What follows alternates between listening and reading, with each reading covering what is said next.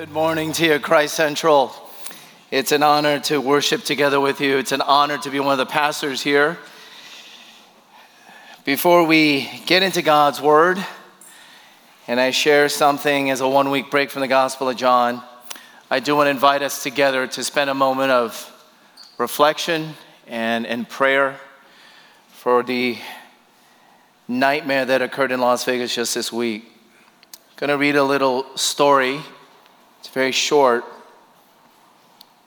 Some of the stories of heroes and redemption even coming out of such a nightmare. During that Las Vegas gunfire, Mike McGarry, a 53-year-old financial advisor from Philadelphia, said that he quickly tried to shield his children. In other words, he just jumped and laid on top of them. Quote, "It was crazy. I laid on top of my kids. They're 20. I'm 53. I've lived a good life," McGarry told Reuters. He said he had shoe prints on the back of his shirt from people who ran over him to get away. Just one of the amazing acts of self-sacrifice, redemption, even in the midst of that nightmare. I want to ask you, whatever way you pray, in silence or aloud, I want us to pray that God would show his comfort to those who are so shocked, so in the midst of grief, in the aftermath of this nightmare that has occurred. Pray and thank God for the first responders, for all those who are seeking the community to be made well. And most of all, pray that the Spirit of God would point those who are in desperate need somehow to the hope that is found only in Jesus. So would you join together with me just a couple moments of prayer? Let's pray.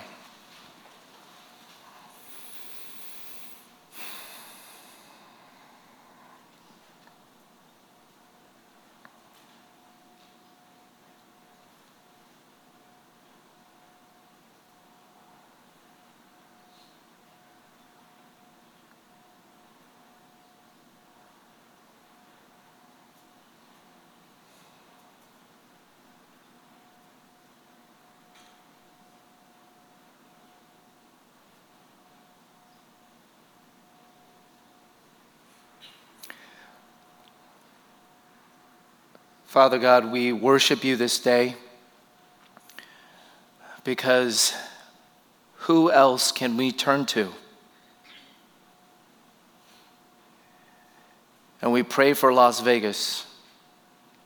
We pray for an outpouring of your supernatural comfort, that people would find peace, that there would be hope through a message and through a man and by his Spirit, who came into the ruins, who came into a nightmare, suffered and died with us, died for us, and got back up on the other side. Oh Lord, we pray that Las Vegas would turn to you and find healing and hope every step of the way. And God, now as we want to turn to you and hear from you, we pray, Holy Spirit, use this time, open up our hearts, bring your word with clarity and with gospel force and love. For we pray together in Jesus' name, amen. Amen. At this time, like I said, we're taking 1 week break from the Gospel of John. I've entitled it One More for the Gospel under New Management. If you have your Bibles, we're going to go to the book of First Timothy. It'll also be projected overhead. 1 Timothy chapter 6, verses 6 through 10. Okay, 1 Timothy chapter 6, verses 6 through 10. Let me read this for us. This is Apostle Paul to a young pastor by the name of Timothy. "Now there is great gain in godliness with contentment. For we brought nothing into the world, and we cannot take anything out of the world.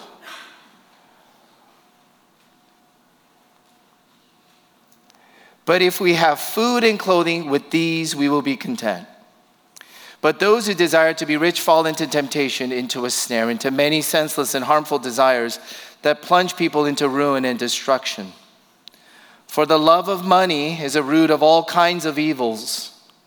It is through this craving that some have wandered away from the faith and pierced themselves with many pangs. This is God's word so far. Our vision here at Christ Central is one more for the gospel. One more for the gospel. That means that each of us would bring one more friend to Christ, and that each of us would raise one more disciple and servant for Christ. This vision, one more for the gospel, I believe, has been given to us from God, and I pray that it would light a fire in all of our hearts together. It is a vision for our not yet believing friend, and it's a vision for an already believing friend.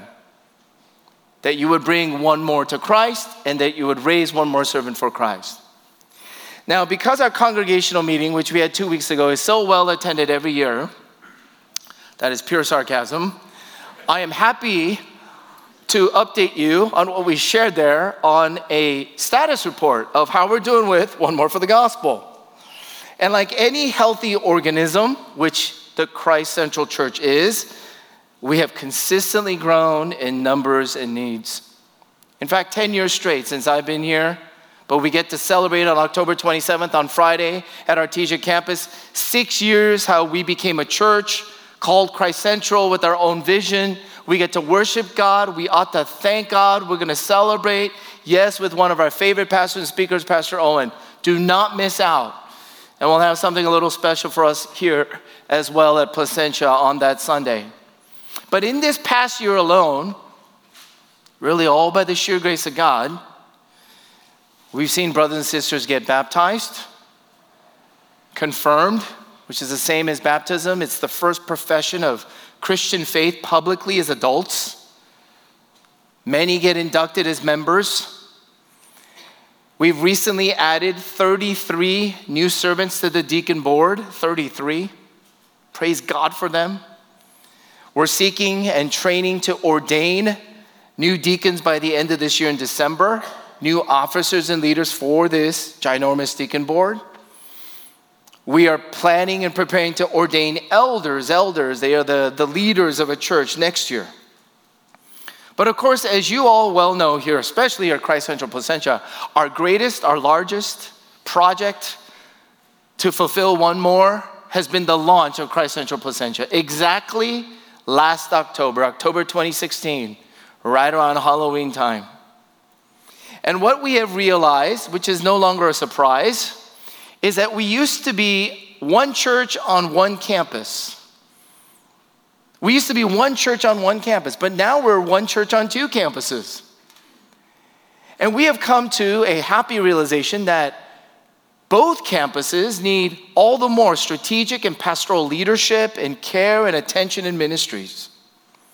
And the reason, again, we launched from one church on one campus to one church on two campuses is so that each of us can freely invite one more friend to Christ, and we could raise one more servant for Christ at each location.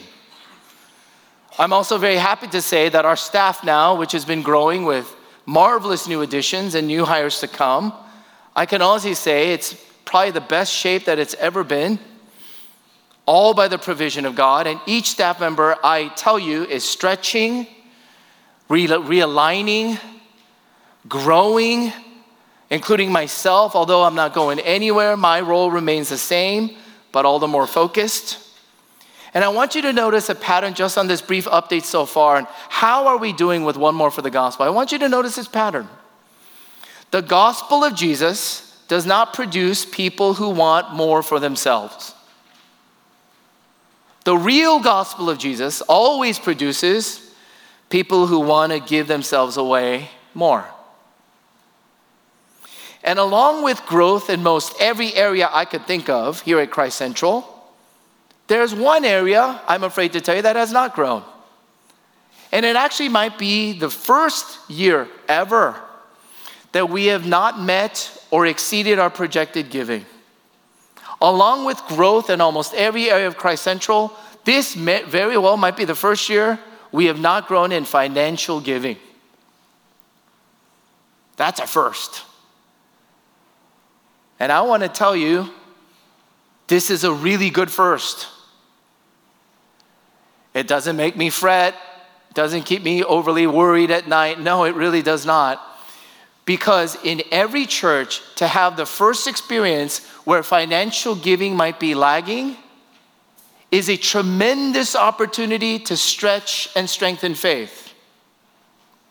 It is a great turning point to deepen and unleash greater giving. And most of all, it can shape us how to live out the gospel, the real gospel, not just with our mouths, but with our money. This is why I've chosen this passage, one more for the gospel, under new money management, First Timothy chapter 6. There's three meditations here from Apostle Paul. Three meditations, real quick. Notice how Apostle Paul, as he talks about money issues, he says, we are all managers. Biblically, it's called a steward. A steward is a person who manages someone else's money or property. We are all managers. Why? Because everything is a loan. Everything is a gift. There's no owners here. There really is no board of trustees here. There's no CEOs in the kingdom of God. All of it has been handed down as a gift. This is why Apostle Paul said, when we came into the world, we brought nothing, and when we go out of the world, we take literally nothing beyond the grave. I happened to run into a friend of a pastor who was moving up to Seattle, and I was asking, why are you moving up to Seattle? I said, I'm a money investing manager. Very sheepish and humble about it. Oh, that's great. I mean, you've been in LA all your life. Why are you going to Seattle? It's rainy, it's cold, it's dreary up there. I said, I got a new job. And I said, you're an investing money manager. For who? For who? And he said, Jeff Bezos. I said, Jeff Bezos of Amazon? Yeah, that Jeff Bezos. And I just thought to myself, what an incredible job investing and managing hundreds and hundreds and millions of dollars. But do you know Apostle Paul right here teaches us that you are God's? Did you know that you're the personal money manager for God? That out of his infinite riches of grace, where he has handed out everything by a gift, you and I are called not to act like owners, for we are not, but to act like stewards, managers. So do you know how to make more money with the money you have? Do you know how to save it well? Do you know how to spend it wisely? Do you know how to budget? Do you know how to plan? Do you know how to invest it? There's a story of Joseph in Genesis where he was the right-hand man to the Pharaoh. And in the 7 fat years, they called it, the 7 years of overabundance, the economy was just booming. He stored away a lot of food because by a gift of prophecy, he knew that 7 years of famine, the lean years would come. And so he stored away a lot of food when the economy was booming. And then when the economy tanked, they had no more food. People were starving because of Joseph's money management, food management. The people could eat and live. And I tell you, I think what Joseph did there was just as spiritual as anything else he ever did. Yeah, Potiphar's wife came after him because he was a young, handsome-looking boy. She wanted to do evil with him, and he turned her away. Yes, you call that, that's spiritual self-control. That's what a godly man looks like. No, I tell you, Joseph, being a great manager with the wealth and the resources of Egypt, was just as spiritual. It's a gift of God to his people that we become good managers. Here's a second meditation. Make money, yes, make it, please. Make money with a mission. Make money for a mission. Manage money for mercy, justice, generosity. First Timothy, the entire book, it's short. You can read it in about 10 minutes. It's filled with money matters. And in another part, Apostle Paul says, you should work hard, work hard. Everyone should work hard. There's no excuse. You should work hard so that you can provide for your family, your immediate family. If there's anyone in your immediate family that is going without care, health, provisions, you as a relative ought to work hard to provide for them. And then Apostle Paul goes on to say, you should provide for those who are the most unfortunate, the most marginalized, the widows in your society. What is Apostle Paul teaching? Everyone ought to work hard, not just so that they could put food in their mouths, so that food could be given to those who are in need.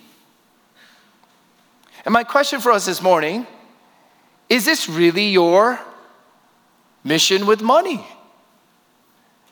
Is increasing mercy, increasing generosity, increasing the work and the spread of the gospel of Jesus really your ultimate mission with money? Or is just making money your mission? A lot of people say, I'm in my 20s right now, or I just got my first job, and so, Harold, I'm going to get around to this biblical teaching on giving money later on when I got my bases covered. I get a promotion, I get a higher income, I'm a little bit more secure. And I'll tell you, those with that attitude, I've seen them live the rest of their lives never giving. It never comes. Other people object, well, I know you churches and sometimes even Red Cross or Salvation Army and World Vision and these charities and these causes, they abuse it, they mishandle it, they don't distribute it rightly. And I tell you, my friend, please do your research. Organizations ought to be transparent. Organizations ought to manage money well. Please do your research. Be proactive. Don't be reactive and guilt-ridden to just give. That is not Christian giving at all. But I do want to suggest a thought to you that if we were to ask Jesus himself, who is the Lord of his church and the Lord of every Christian person, if you were to ask Jesus himself, Jesus, would you have given your life and your blood and given your wealth and given up every comfort still for a person like me when you surely knew I would misuse and abuse and take advantage of so much of your grace? Thank God Jesus does not do that. And thank God, people of Christ, Christian people, are called not only to be managers, manage it well, but to manage it for increasing generosity, sacrifice, mercy, and gospel works. This is all I'm saying. Please don't use the excuses that other people misuse it as an excuse for you to never give. The first meditation, Apostle Paul says, no owners here. We take nothing after the grave anyways.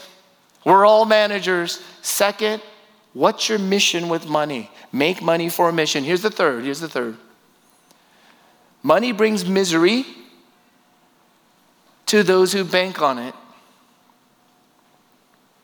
Money always brings misery to the people who live for it. Jesus never once suggested, if money fails you. Jesus always preached and taught, assuming it's just a matter of when money fails you. Jesus never suggested, if money fails, it's only a matter of when. In 1928, some of the planet's most wealthy people met at the Edgewater Beach Hotel in Chicago. Those in attendance were the president of the largest utility company, the greatest wheat speculator, the president of the New York Stock Exchange, a member of the presidential cabinet, the greatest bear on Wall Street, the president of the Bank of International Settlements, and head of the world's greatest monopoly. 25 years later, these were their fates. Charles Schwab, who had been president of the largest steel company, lived on borrowed money the last 5 years of his life and died broke. Arthur Cutten went from being the greatest wheat speculator to dying broke. Richard Whitney, former president of the New York Stock Exchange, served a term in prison. Albert Fall, who had served as a member on the president's cabinet, was granted a pardon that enabled him to die at home. Jesse Livermore, who had been Wall Street's greatest bear, committed suicide. Leon Frazier, who had served as a president of the Bank of International Settlements, committed suicide. Ivan Kruger, who had been head of the world's greatest monopoly, committed suicide. Is it any different today? Money is a wonderful, wonderful means, an awful master. Money is a gift, it's a loan, it's a wonderful means. But it's a brutal master. Money is one of the most pervasive masters in our day and age. And the difficult part of the mastery of money is that its MO is it deceives and blinds you that you're mastered. Money is one of the most pervasive, unrelenting masters in our day and age. And it's hard to admit that you've even been mastered by it, because money itself can blind you. This is why Jesus taught directly on money 25% of the time. Would you come to our church if I taught on money once a month? Would you go to any church or any small group that got into your finances once a month? Apostle Paul talks about it directly and clearly. And the reason why Jesus and Paul talked about it continually and clearly with conviction is because they both know money can kill. Here's what Apostle Paul describes it as: the love of money leads many to ruin and destruction. That's what we read in chapter 6. A love of money is a root of all kinds of evil, and it has led many to ruin and destruction. My friends, what does that mean? What do you think that means? Do you think that the love of money only applies to Gordon Gekko, Wall Street types? The over-the-top, greedy, lustful, wasteful, indulgent, splurging Wall Street types, which is originally played by Charlie Sheen, and then they made an awful remake with Shia LaBeouf. Don't even watch that second one. Do you think the love of money only happens to people after you have lots of it? The 1%? I think the way Jesus taught it and the way Apostle Paul taught it is the love of money comes not dependent on whether you have lots of it or none of it. There's an over-anxiety about it. There's an obsession about it. There's an overdrive about it. There's an over-fury about it. There's an over-stress about it. There's just an over-the-top thing about it. You see, the love of money makes people give up everything for it. Health won't matter. Marriages won't matter. Certainly spiritual maturity won't matter. And the love of money, which leads many to ruin and destruction, is a pervasive but incredibly deceptive master. As your pastor, my opinion of what I have seen and witnessed firsthand is if sexual immorality is the usual suspect for destroying someone's Christian faith in their 20s, the love of money does it much better later. If immorality is the usual suspect for why people don't go to church after college, the love of money is the usual suspect of why people in middle age with families living in the suburbs have no more real, authentic love for Christ. So how much money you make is not the issue. How we manage it is the issue. What is your mission with money? Prosperity theology uses God to get to your real God of money. Prosperity theology talks and sounds and teaches this: God, if I give you a little here, I give you a little there. If I fast, if I sacrifice, I give you a little up front, you better give me a lot back. It's using God to get to your real God of money and blessings. The overreaction is poverty theology. Maybe in the immigrant church, this was somewhat prevalent. It condemns money in and of itself. Oh, we shouldn't be greedy. Don't covet. Always be content. So we should never learn how to make money or more money or invest money or balance budgets or spend it and save it. And if you, soon as you get money, you should just get rid of it as soon as possible because it's dirty, it's evil.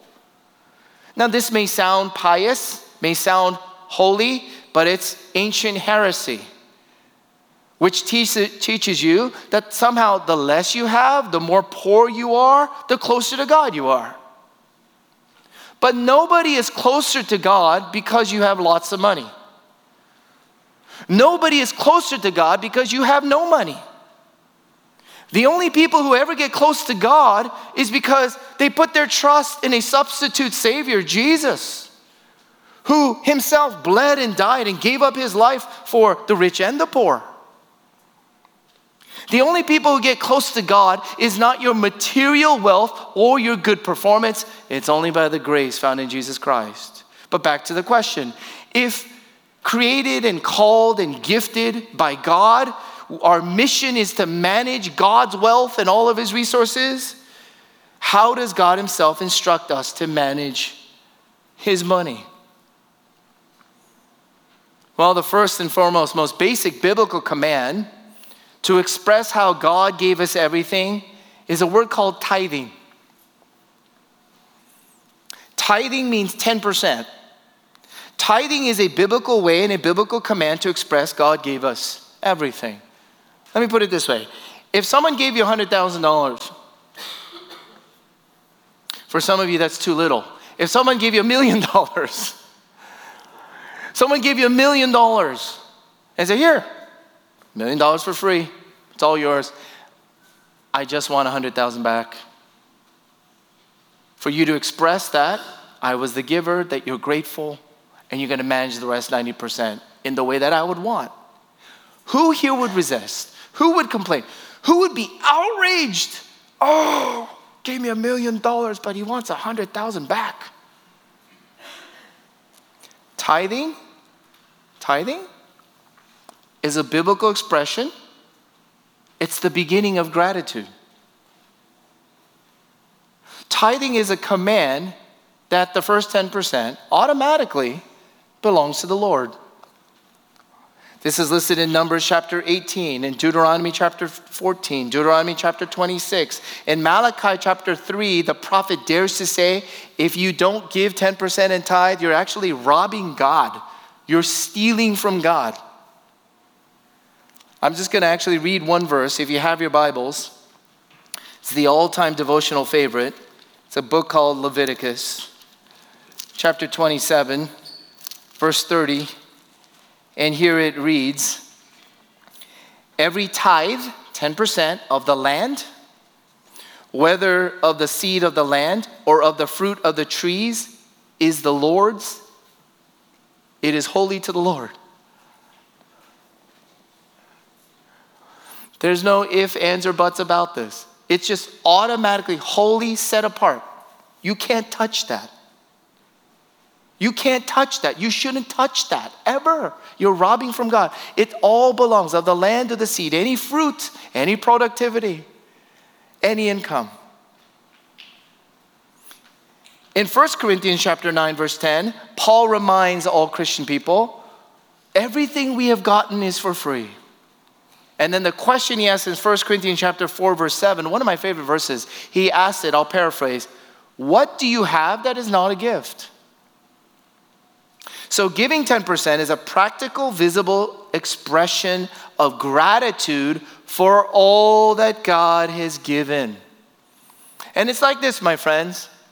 If you're not used to it, oh, I know how foreign and crazy this sounds. But it's like training wheels when you're learning to ride a bike. It's the beginning discipline of how to enjoy learning riding a bike. And tithing is the automatic first that we give to God. And as you get used to that, you'll begin to actually learn how to ride a bike. You know, I've gone so crazy technological today. Thought I'd really help you out. We're going to have a slide. Can you believe a slide during the sermon? Visual, please. And I do this on behalf of our elder Brian, who leads our wonderful finance ministry. Deacon James Pay is also going to come and lead our finance ministry, which is just as spiritual as any other ministry. Please don't look down at finance people who are crunching numbers and feel better and look at them. I'm out evangelizing to lost people. You're here crunching numbers. I must be better. Please don't do that. I do that sometimes, but that's wrong of me. But anyways, easy tithe. It's easy. It's called easy. Do you know why it's easy? Automatic, regular, it'll keep you disciplined. And our church would request that if you do this, it actually lessens the work on both ends. You'll never have to check again. And on our end, there's less paperwork, less accounting. It'll be crystal clear. It's all done by computer. Computers can't make mistakes, the last time I checked. And I'll tell you, my friends, not only here at Christ Central, but all my pastor friends and all the churches whom we work together with to labor for the gospel. If this church, or most any church, had all of her members, I'm talking about just members now, had all of her members tithe, 10%, we'd never, ever have a budget shortfall. We'd never be short for any missions or any ministries or staffing or for the continual launch of a new church. Easy tithe. Please do it today. Do it today as soon as you get out. You could, this is the one time I'll tell you, you can take out your phones. Go ahead and do it now. I won't be distracted. There are some folks who will say, Pastor, I've heard sermons like this before. And Pastor, the problem is you're talking to someone, I read the Bible too.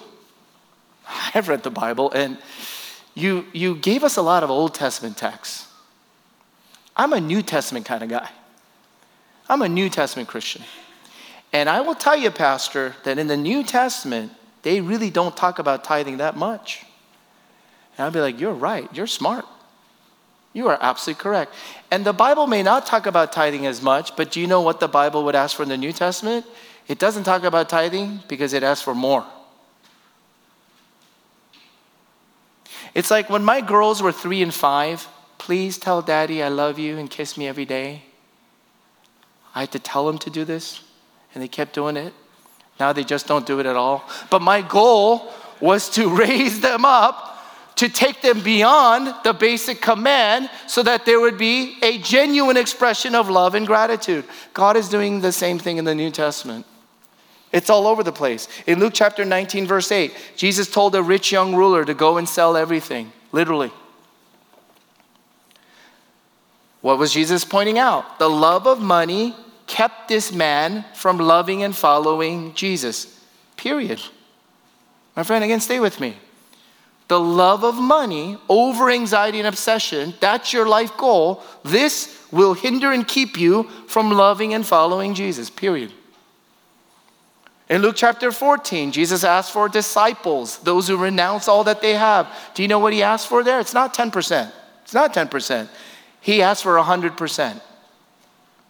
We read in Acts chapter 4, verse 34, quote, "There was not a needy person among them," the Christians, "for as many as were possessors of lands or houses, they sold them and brought the proceeds of what was sold and laid it at the apostles' feet." You see, my friends, New Testament kind of Christians no longer even ask the question, should I tithe? Do I have to tithe? Must I tithe? Pastor, gross or net income, which one? New Testament Christians are so changed by Jesus throughout history, they don't ask, should I tithe? Do I have to give? They ask a different question. How much do I dare keep for myself?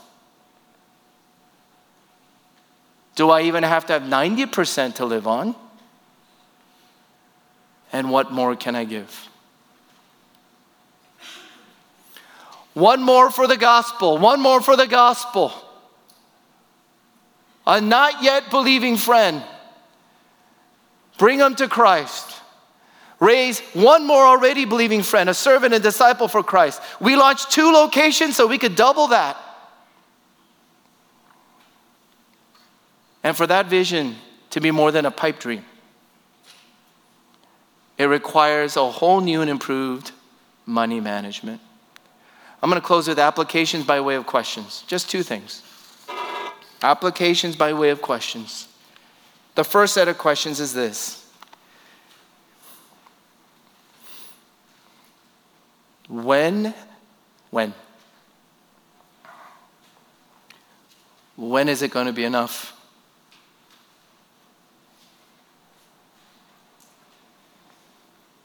When is enough enough?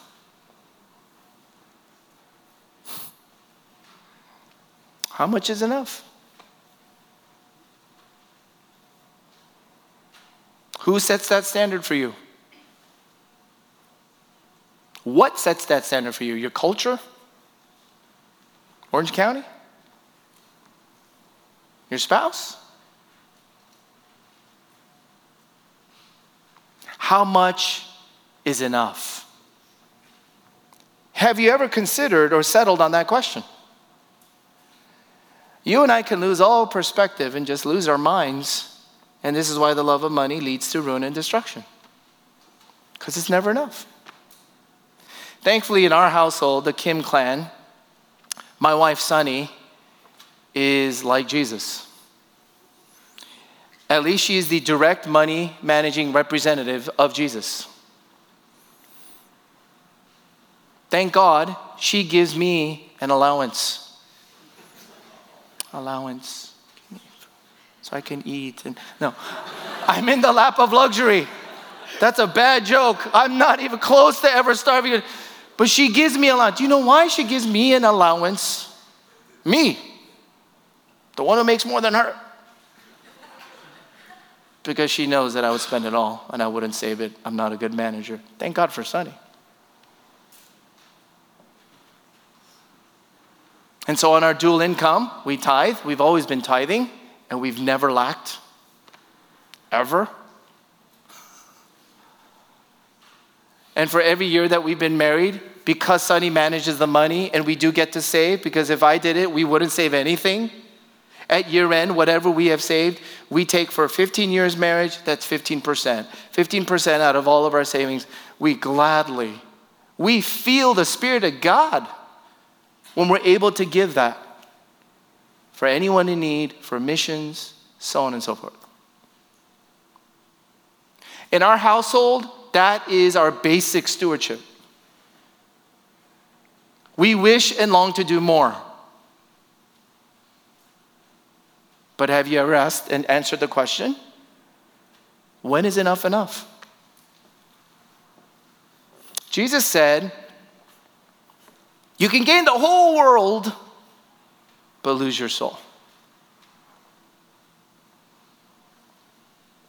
You can gain the whole world, but lose your soul. Have you settled this with your spouse? Really? Are you the one or your spouse constantly pressuring, expecting, saying, living in such a way that tells the other person, no. Please lose your soul. We want to gain the world. Do we have a culture or small group even voices where it's basically, oh, otherwise just try to have the best of both worlds. If you try to have the best of both worlds, you're always going to end up with both, the worst of both worlds. You know, for every gal that says, Pastor, I really want a guy like Jesus. Our church is filled with guys who are not like Jesus. Where are all the guys who are like Jesus? I want to date one. I want to marry one. See, you do know that Jesus was dirt poor. And he never had a bank account. He never owned a home. Oh, those are ancient times, Harold. They didn't have banks back then.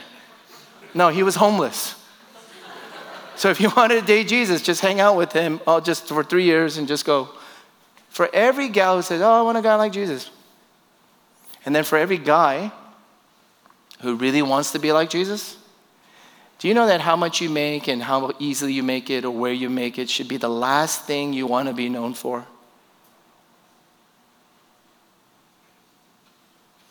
How much is enough? When is enough? So many assume when the Bible talks about rich people, oh, Gordon Gekko, Donald Trump, billionaires. You always think it's talking about someone else. But if you look biblically, if you look historically, if you look globally, you and I are unimaginably rich. And yet some of us still overwork, overstress, overborrow, overobsess the love of money. But chapter 6, verse 6, Apostle Paul told us, but godliness with contentment is great gain. Here's the second question, and we close. What do you want most with money? What are you looking for most when you want to get money? There are deeper false things called idols. On the surface, it looks like you may worship money, but actually you want status. Status. We have to live in that neighborhood. We have to drive this kind of car. We have to vacation here.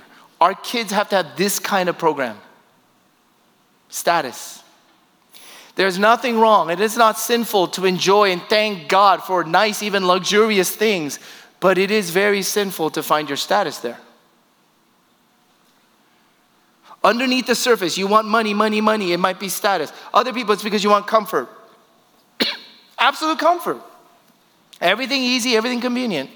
You never want to have to break a sweat, never want to have to struggle too much.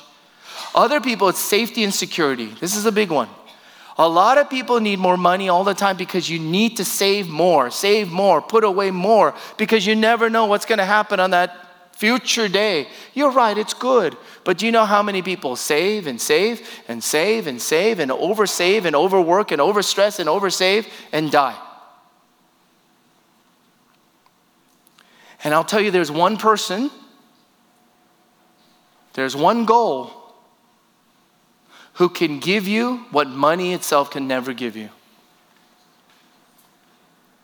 And it's only under the mastery of Jesus Christ that you and I can live lives the way that it was meant to be lived. In Matthew chapter 11, verses 28 to 29, Jesus says, "Come to me, all who labor and heavy laden."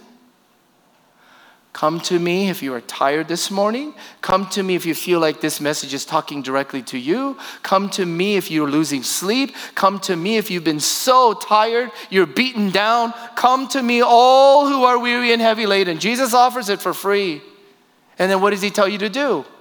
He says, take my yoke. A yoke. That means to take upon and assume total and full mastery of Christ Jesus. Where you say, the love of money will no longer be what I live for. You actually pray today and repetitively, the love of money is not what I'm driving for. The love of money has actually had me do this and do this over the top. But if you say, Jesus, you are my supreme and only master, take my yoke upon you, he says, then what does he promise? And then you will find rest for your souls.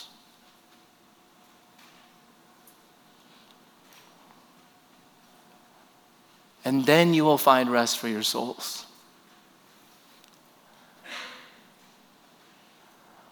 The second Wall Street movie, which was so bad, I think is entitled Money Never Sleeps. That's right. And those who love money, you'll never sleep. It's a funny story about a farmer who went to his wife and family one day and reported that their best cow had given birth to twin calves, one red and one white. And the husband said, honey, you know, I have suddenly had a feeling and impulse that we must dedicate one of these calves to the Lord. We will bring them up together, and when the time comes, we will sell one and keep the proceeds, and we will sell the other and give the proceeds to the Lord's work. His wife asked him which he was going to dedicate to the Lord. He replied, there's no need to bother about that right now. We'll treat them both in the same way. And when the time comes, we will do as I say. And off he went. A few months later, the man entered the kitchen looking very miserable and unhappy this time. And when his wife asked him what was troubling him, he answered, I have bad news to give you, honey. The Lord's calf is dead. But she said, you had not decided which was to be the Lord's calf. Oh, yes, he said, I had always decided it was to be the white calf, and it's the white calf that died. The Lord's calf is dead. Of course, we laugh at that story, but we hope we're just not laughing right at ourselves in the mirror. Because isn't it always the Lord's calf that dies? In your lifestyle, when you manage and handle God's money, is it an automatic first that you tithe? It is untouched, it's unquestioned? Or do you only tithe, let alone offer? Give something on top of that when you have leftovers. Is it the Lord's calf that always dies? I'll tell you, my friend, I don't want your soul to die with it too.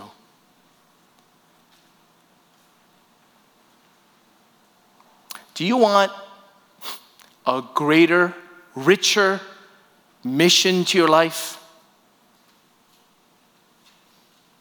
Do you want a greater, richer vision for your life?